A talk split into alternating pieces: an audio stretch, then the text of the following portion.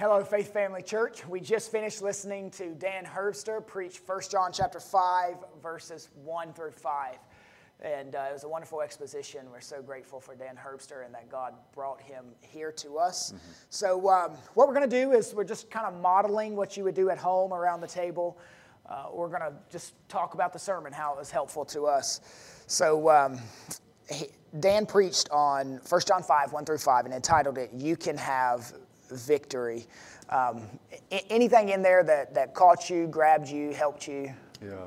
So this was the first time that I've ever listened to Herbster speak for 40 straight minutes without referencing Tolkien yes. Lewis or Star yes. Trek. But actually, I think he was short today. I think he was more like 33 minutes today. 33, so yeah. the other seven minutes, if he'd have went longer, yeah, it's still it a, a record setting. Yeah, yeah I mean, I was I was absolutely amazed and shocked. And instead, he did some some history references. So yes. you know the whole. Uh, victory speech from, mm. from Winston Churchill, I think it was very appropriate for the text and it kind of set so, your mind. Let's talk about that. Yeah. So basically, you know, he started with Winston Churchill quote and then mm-hmm. he ended with it. Um, so we call that a wraparound story. Right. So he's, he's, he worked from outside the text to the text.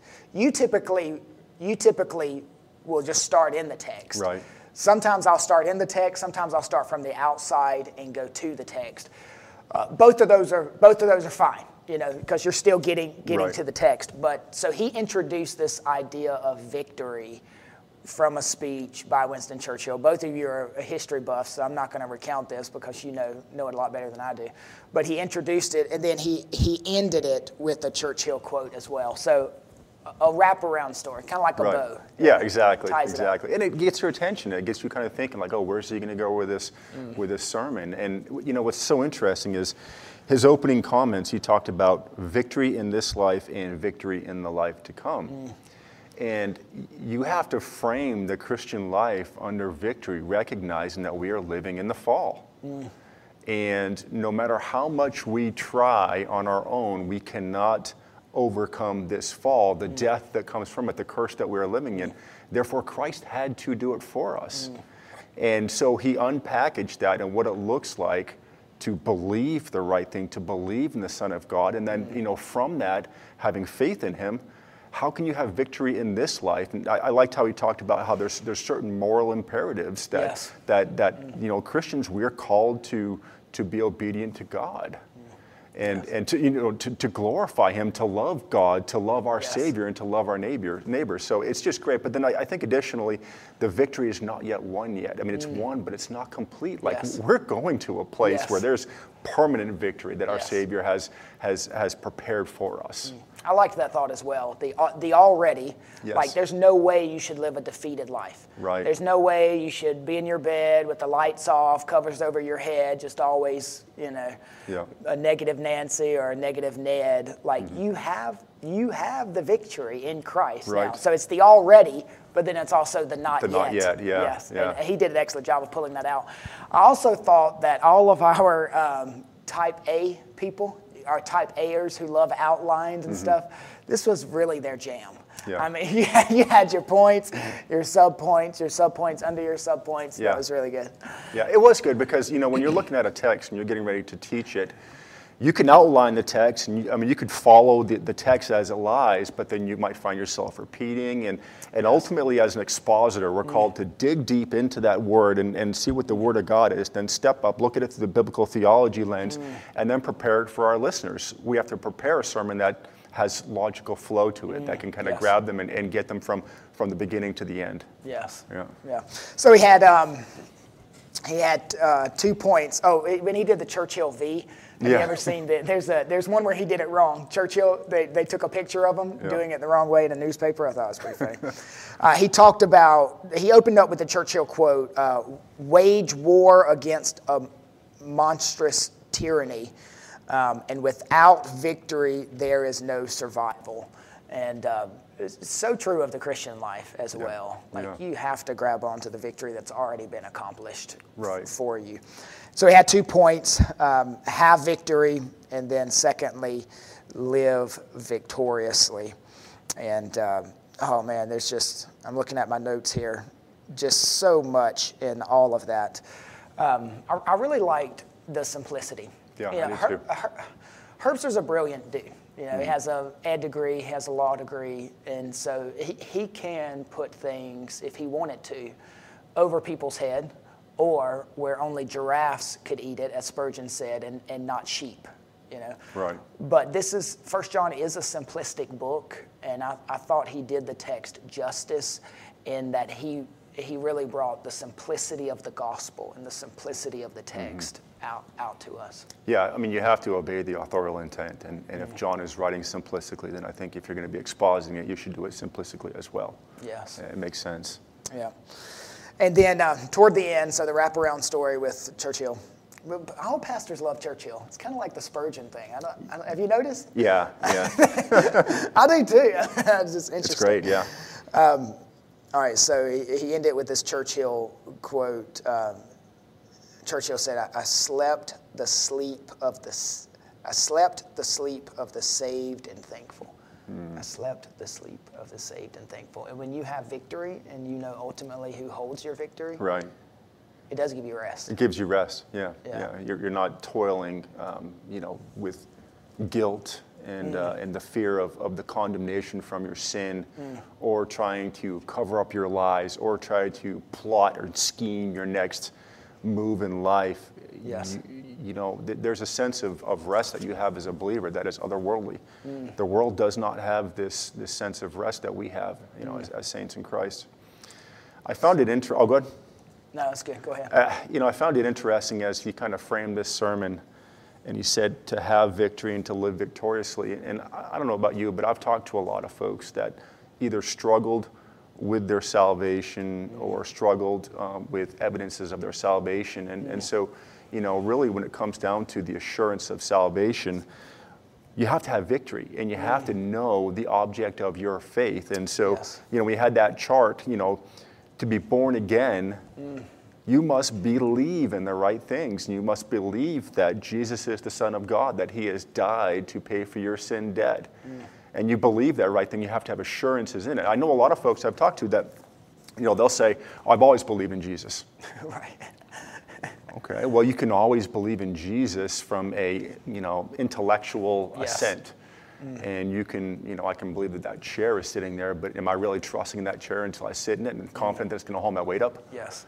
Uh, so, so there's a sense in which faith has to actually be placed upon Christ and what he did, not just believing that he is a person that you intellectually believe is the Son of God, but trusting that he truly did die for your Yes. sins. Yes. And that's where your assurances come from. Yes. So let me pre- present you with um, two uh, sub- subject studies, or Okay. you know, all right. So the first one is one of my children uh, has a, a friend um, that that they love. They they go to a different church, a, a Church of Christ, which you know typically puts baptism as necessary Baptismal for regeneration, yeah. salvation. Yeah. yeah baptism and generation. So um, this text, I mean, so so simple, um, but even even for like one of my children here, what could they pull from these five verses, or maybe even the first verse, about how to speak to that little child on on um, I was going to say on Monday, but they're not going to school on Monday because Right. President's Day and we're going to have a lot of snow here. But on Tuesday, you know, by the swing set on the playground, um, how, how can he talk to him and say, look, you, you know, you don't need baptism for salvation? Yeah, I think, you know, if, if we could do any work that could merit salvation, then Christ died needlessly. And Mm, if you, good. if you believe that you being baptized is sufficient to give you regeneration to be born again, then why did Christ have to die? Mm. And you're, you're adding to what he already did. You're adding to, you know, and you, you can't do that. There's nothing you can add to perfection. Right. Uh, Yes. th- there's nothing you can do to atone for your sins. Yes. Uh, Christ did it all, and, Yes. and that's the object of our faith. So you see that, that verse one there, and, and, you know it talks about loving God. And then verse two gets into, you know, recognizing that Christ is the Son of God, and and so you, you have to recognize that He Mm. did die for you personally to atone for your sins, and place your faith in that and that alone. Yes. Uh, you know, I, I liked a little scenario that they had in the American Gospel movie, and Mm-hmm. Yes. um, It's been going through our church. I don't know yeah, they, they, they were, they, were, they were kind of contrasting Yes. um, what the Roman Catholics believe, which is a very works-based, you know, the Yes. sacramental system. And, you know, they, they will say that.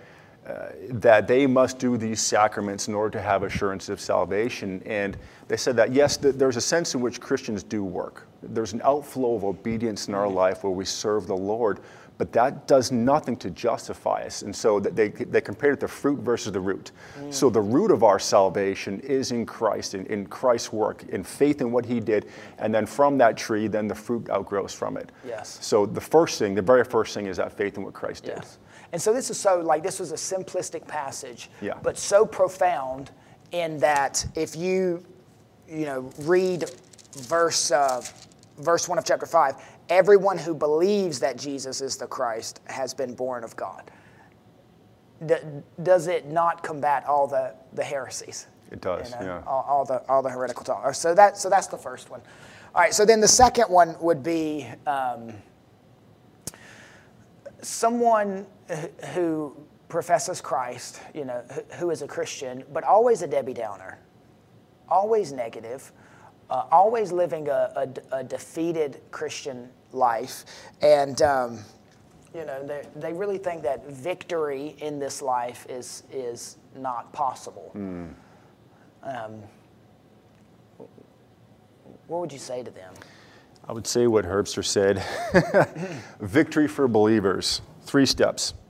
Mm. Feed on God's word, mm.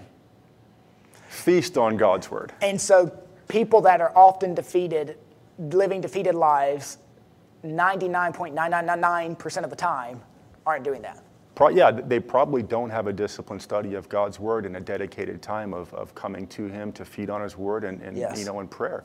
And the second thing he said was to confess your sin. Mm.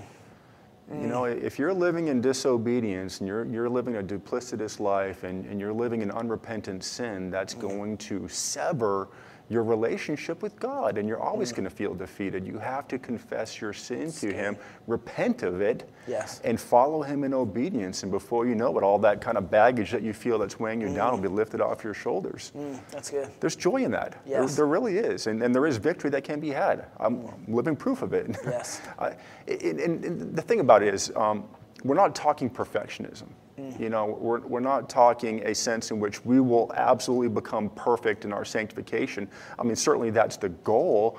We're going to sin. You know, like I pray every morning, I'm like, Lord, just, just help me to glorify you today. Mm. You know, help me to live a, you know, a sin-free life. And I kid you not, I'll make it about two minutes out of my subdivision. Somebody, somebody will cut me off, and I'll be thinking thoughts in my head. I'm like, thank you, Lord, for that opportunity to repent of my sin.